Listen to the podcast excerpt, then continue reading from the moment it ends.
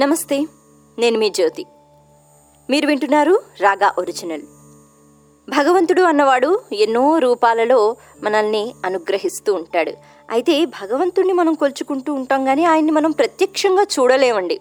మనం ఊహించుకుంటాము మనం ఆ స్వరూపాన్ని వేడుకుంటూ ఉంటాం కానీ మనం ఆ స్వరూపం మన దగ్గరికి వచ్చి భగవంతుడు ఎదురుగా నించోవడం మనం చూడడం అన్నది జరగని పని. కాకపోతే ఈ భగవంతుని రూపాలలో ఒక స్వరూపం ఉందండి. అది మనకి ప్రత్యక్ష దైవం అని మనం అంటూ ఉంటాం. ఆ దైవాన్ని మనం చూడవచ్చు. ఇంకా చెప్పాలి అంటే చాలా కాలం తపస్సు చేస్తే చూడవచ్చు అని కాదు మనం ప్రతిరోజు చూడవచ్చు. అటువంటి దైవం ఎవరు? సూర్య భగవానుడు సూర్య భగవానుడు మనకి ప్రత్యక్ష దైవము అని చెప్తారు. ఆయన ప్రతిరోజు మనకి దర్శనమిస్తూ ఉంటారు. సూర్యోపాసన అన్నది ఇప్పటి నుంచి కాదు అది అనాది నుంచి వస్తున్న ఉపాసన.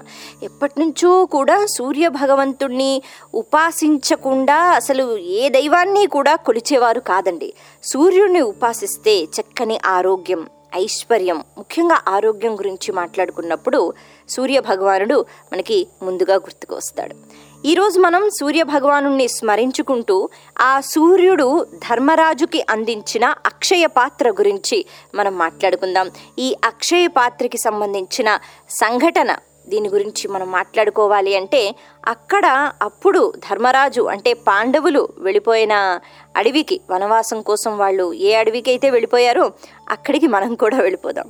వెళ్ళిపోయిన తర్వాత అసలు సూర్యోపాసన అనే ఆలోచన ఎందుకు వచ్చింది? అక్షయ పాత్ర ఏ రకంగా ధర్మరాజు తను దక్కించుకున్నాడు? వీటి గురించి మనం మాట్లాడుకుందాం. మీరు వింటున్నారు రాగా ఒరిజినల్. మన సంస్కృతిలో ఈరోజు మనం సూర్య భగవానుణ్ణి స్మరించుకుంటూ ఆయన ఎటువంటి అనుగ్రహాన్ని ప్రసాదించాడు పాండవులకి అలాగే శ్రీకృష్ణ పరమాత్మను కూడా స్మరించుకుంటూ ఆయన ఆపదల్లో ఎలాంటి రక్షణ ఇచ్చాడు పాండవులకి? వీటి గురించి మనం మాట్లాడుకుందాం. మరి పాండవులు వనవాసం అనేటప్పటికీ వాళ్ళు బయలుదేరారండి. అడవులకి అయితే పాండవులు వాళ్ళు చాలా మందికి ఇష్టం అనమాట అందుకని వాళ్ళతో పాటు ఎంతోమంది మహర్షులు కానివ్వండి బ్రాహ్మణులు కానివ్వండి వేరే వేరే రాజ్యానికి సంబంధించిన రాజులు ఇలా వాళ్ళందరూ చాలా దూరం వరకు వచ్చారట. ఆ తర్వాత ధర్మరాజు ఇంక మీరు వెళ్ళిపోండి ఎందుకంటే ఇది అడవి. ఇక్కడ మేము వనవాసం ఉంటాము మాకైతే తప్పదు. కానీ మీరు కూడా ఇలా మాతో పాటు వచ్చి ఇక్కడ ఉండడం అన్నది ఇది అసాధ్యం. ఇక్కడ అన్ని సౌకర్యాలు ఉండవు వాళ్ళకి తెలుసండి. అయినా కూడా ఎంత అభిమానం ఎంత ప్రేమ అంటే ధర్మరాజు గారు. ఇంకా చెప్పాలి అంటే పాండవులు వాళ్ళు అలా వనవాసానికి వెళ్ళిపోయారు అంటే వేరే రాజ్యాల వాళ్ళు కూడా వాళ్ళు ఈ విషయం తెలుసుకుని ధర్మరాజుని కలుసుకోవడానికి అక్కడ నిత్యం వస్తూ ఉండేవారట. అయితే ఎంత చెప్పినా కూడా చాలామంది అక్కడ ఉండిపోయారండి. మరి కొంతమంది వెనక్కి తిరిగి వెళ్ళిపోయారు అని చెప్తూ ఉంటారు. ఇటువంటి సందర్భంలో వాళ్ళకే ఆ అడవిలో ఏది దొరికే అవకాశం అంటే చాలా తక్కువ. ఏ పళ్ళు కూరగాయలు అవి తెచ్చుకోవడము వండుకోవడం అంటే మరి వచ్చిన వాళ్ళందరూ వాళ్ళకి కూడా ఏదో ఒకటి పెట్టాలి కదండి. అడవిలో ఉన్న అది వాళ్ళ నివాస స్థలం అయిపోయింది ఆ అడవి. మరి అలా ఉన్నప్పుడు ఎవరైనా అక్కడికి వచ్చారు అంటే వాళ్ళకు కూడా ఏదో ఒకటి పెట్టాలి కదా. ఇది ఇబ్బందిగా అనిపిస్తూ ఉండేదట. ఎందుకంటే ఎక్కడి నుంచి తీసుకొస్తారు? అది ఒక అడవి.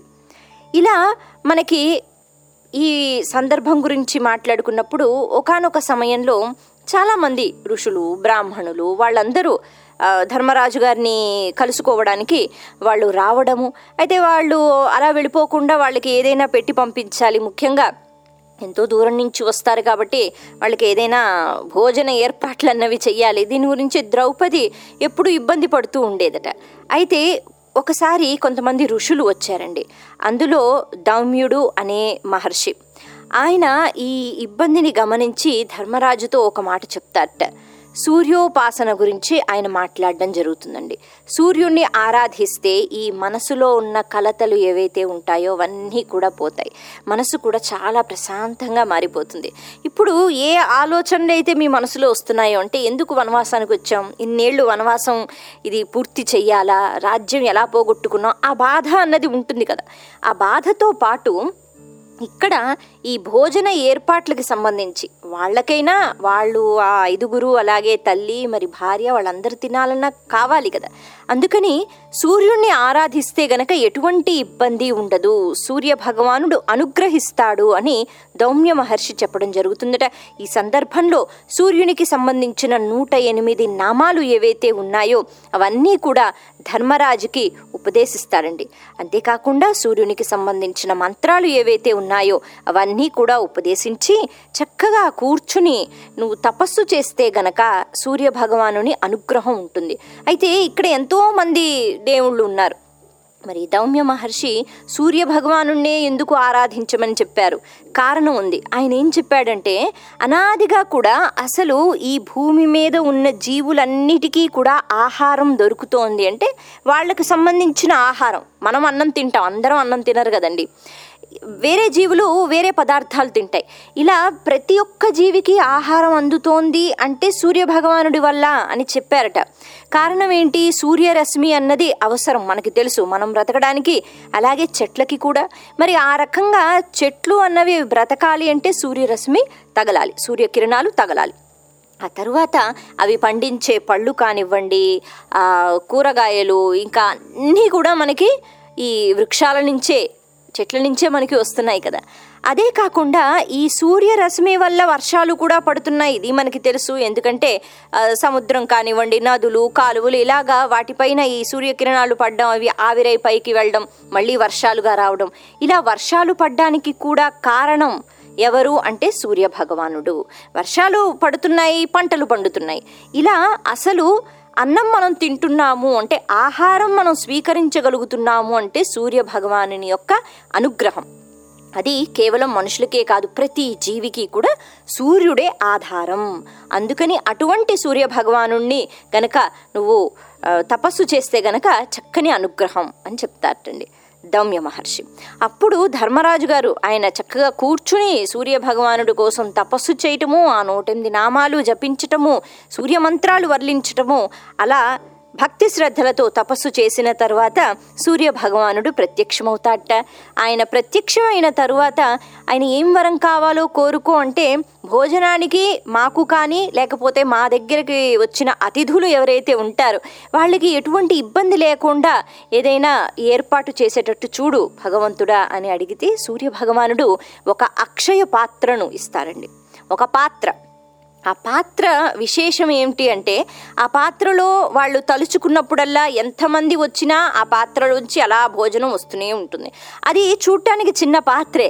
కానీ అది నిండిపోయింది కదా అది ఒకరికో ఇద్దరికో సరిపోతుందా కాదు. అందులోంచి వాళ్ళు ఏది తలుచుకుంటే ఆ పదార్థం అన్నది బయటికి వస్తూనే ఉంటుంది. అందులో అలాగ మళ్ళీ వెళ్ళిపోతూనే ఉంటుంది. అలాగా ఎంతమంది వస్తే అంతమందికి చక్కగా వండి పెట్టొచ్చు వాళ్ళు కూడా హాయిగా తినొచ్చు. ఈ అక్షయ పాత్ర అన్నది నేను నీకు ఇస్తున్నాను అని సూర్య భగవానుడు ఇవ్వడం జరిగింది. అయితే ఇక్కడ ఇంకొక విషయం గురించి కూడా చెప్తారు. సూర్య భగవానుడు అంటాడు సాధారణంగా మన ఆచారం ఏమిటంటే పెద్దవాళ్ళు వాళ్ళు ముందు తింటారండి. అలాగే పిల్లలు ఆ తర్వాత మగవాళ్ళు మరి ఆడవాళ్ళు అనేది వాళ్ళు ఆఖరికి తినేవారు అనమాట అందరూ తిన్న తర్వాత. అలాగా ఇక్కడ ద్రౌపది ఆఖరికి తింటుంది కాబట్టి తను తినేసిన తర్వాత మళ్ళీ ఆ అక్షయ పాత్రలో ఆ రోజు మళ్ళీ అన్నం అన్నది పదార్థాలు అన్నవి రావు. అది ఒక్కటి చూసుకోవాలి. ద్రౌపది తినేంత వరకు అందులో ఏది కావాలంటే అది మనం కోరుకుంటే అందులోంచి వస్తూనే ఉంటుంది. ద్రౌపది తిన్న తర్వాత ఇంక అయిపోయిందనమాట ఆ రోజుకి. మళ్ళీ అన్నాడు మళ్ళీ అది అలాగే ఇస్తూ ఉంటుంది. సరే అని అన్నట్ట ఆ పాత్రను ఎంతో ఆనందంగా తీసుకుని వచ్చి ద్రౌపదికి ఇవ్వడం జరిగింది. ద్రౌపది కూడా అమ్మయ్యా ఈ సమస్య అన్నది తీరింది. ఎందుకంటే ఎవరు వచ్చినా వాళ్ళకి ఏమి పెట్టలేకపోతున్నాం ఇదొక బాధ అని ఆవిడ మురిసిపోయిందట. ఇలా కాలం గడిచిపోతోందండి. బాగానే ఉంది. అయితే ఒకసారి దూర్వాస మహర్షి ఆయన దుర్యోధనుడి దగ్గరికి వెళ్ళడం జరిగిందట. ఏదో కారణం చేత మరి వారిని దర్శించుకున్న తర్వాత వారికి మర్యాదలు చేసిన తర్వాత దుర్యోధనుడు ఎప్పుడూ పాండవుల్ని ఎలా అవమానిద్దామా ఏం చేద్దామా అని ఎప్పుడు ఆలోచిస్తూ ఉండేవాడు. కాబట్టి దుర్యోధనుడు ఏం చేశాడు? దూర్వాస మహాముని ఒక మాట చెప్తానండి. అడవిలో ఇలా మా అన్నదమ్ములు ఉన్నారు. మరి వారిని కూడా మీరు దర్శించుకోవాలి. వాళ్ళు పాపం మీలాంటి మహర్షులు దర్శనం వాళ్ళకి కలిగితే చాలా మంచిదండి అనేటట్టుగా మీరు ఎలాగైనా అక్కడికి వెళ్ళండి. వాళ్ళు ఆతిథ్యం మీకు ఇస్తారు. మీరు మీ శిష్యులు అందరూ కలిసి వెళ్ళండి అని దుర్యోధనుడు కోరుకోవడం జరుగుతుందట. అయితే ఇక్కడ ఒక విషయం చెప్తాడండి. ద్రౌపది కూడా భోజనం చేసిన తర్వాత మీరు వెళ్ళండి. అలా వెళితే అంటే అందరూ భోజనం చేసేసినా కూడా మీకు వాళ్ళు ఎంతగానో మర్యాద ఇస్తారు. అంటే ఎన్నో మర్యాదలు చేస్తారు అని చెప్పి మరీ పంపిస్తాటండి దుర్యోధనుడు. కారణం ఏంటి అంటే ఆయనకి తెలిసిపోయింది. అక్షయ పాత్ర ఉంది. ద్రౌపది తిన్న తర్వాత ఆ అక్షయ పాత్ర నుంచి ఒక్క మెతుకు కూడా రాదని. సరే దూర్వాస మహాముని కూడా దుర్యోధనుడు చేసిన మర్యాదలకు పొంగిపోయి దుర్యోధనుడు ఏది చెప్తే అది చేద్దాం అనేటట్టుగా ఆయన అడవులకు బయలుదేరాడు. ఆయనతో పాటు ఎంతో మంది శిష్యులు. వీళ్ళందరూ అలా వచ్చారటండి. అయితే ఏ సమయానికి వచ్చారు? ఆ భోజన వేళ ఏదైతే ఉంటుందో అందరూ తినేశారు. ఆఖరికి ద్రౌపది కూడా తినేసింది. మరి ఆ పాత్రలో ఏమీ లేదు. ఆ రోజుకి ఏమీ రాదు. అలాంటప్పుడు వెళ్ళారట. వెళ్ళి మేము ఎక్కడికో ప్రయాణం చేస్తున్నాం మరి ఇక్కడికి వచ్చాము. కాబట్టి మేము ఇక్కడే ఉంటాము. అంటే ఈ పూట మేము స్నానం చేసి వస్తాము. ఆ తర్వాత ఇక్కడే మేము భోజనం చేస్తాం. ఇంకా అలా చెప్పిన వెంటనే అందరి గుండెలో రాయి పడినట్టు. ఎందుకంటే అందరూ తినేశారు ఇక అక్షయ పాత్ర నుంచి ఏమీ రాదు. ఆ సమయంలో ద్రౌపది విపరీతంగా కూర్చుని ఏడుస్తోందట. వచ్చింది మహర్షి దూర్వాస మహర్షి. ఆయన కోపం వస్తే ఏమైనా శపిస్తే పైగా అంతమంది శిష్యులు ఎక్కడి నుంచి తేవాలి అని ఆవిడ ఏడుస్తోంది. అటువంటి సమయంలో శ్రీకృష్ణుడిని ప్రార్థించిందట. ఆవిడకి ఎప్పుడు ఆపద వచ్చినా శ్రీకృష్ణుడే గుర్తుకు వస్తాడు. అలా శ్రీకృష్ణుడిని ప్రార్థించిన వెంటనే కృష్ణుడు అక్కడికి వచ్చేసాడండి వచ్చిన తర్వాత నీకేం కష్టం వచ్చి వచ్చింది అని అడగకుండా బాగా ఆకలేస్తోంది నాకు ఏదైనా పెట్టన్నట్ట శ్రీకృష్ణుడు.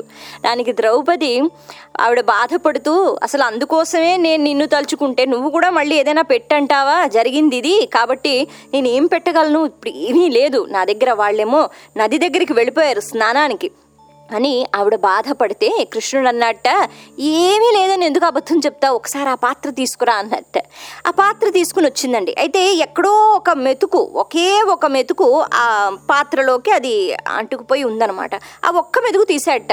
ఉంది కదా అని అన్నట్టు మనం సాధారణంగా పాత్ర శుభ్రం చేసినప్పుడు పూర్తిగా అంటే ఎక్కడో కూడా ఒకటి ఉండిపోవడం అన్నది అది జరుగుతూ ఉంటుంది. మరి అలా ఆ ఒక్క మెతుకు అది చూసేటప్పటికి కృష్ణుడు అబద్ధం చెప్తున్నావు చెల్లెమ్మ ఉంది కదా అని చెప్పి ఆ మెతుకు తీసి ఆయన తిన్నట్టండి అంతే ఆయన శ్రీ మహావిష్ణువు శ్రీకృష్ణుడు అంటే అంతటా వ్యాప్తి చెంది ఉన్న స్వరూపం. ఆయన ఒక్క మెతుకు తిన్న వెంటనే ఆయన కడుపు నిండిపోయిందట.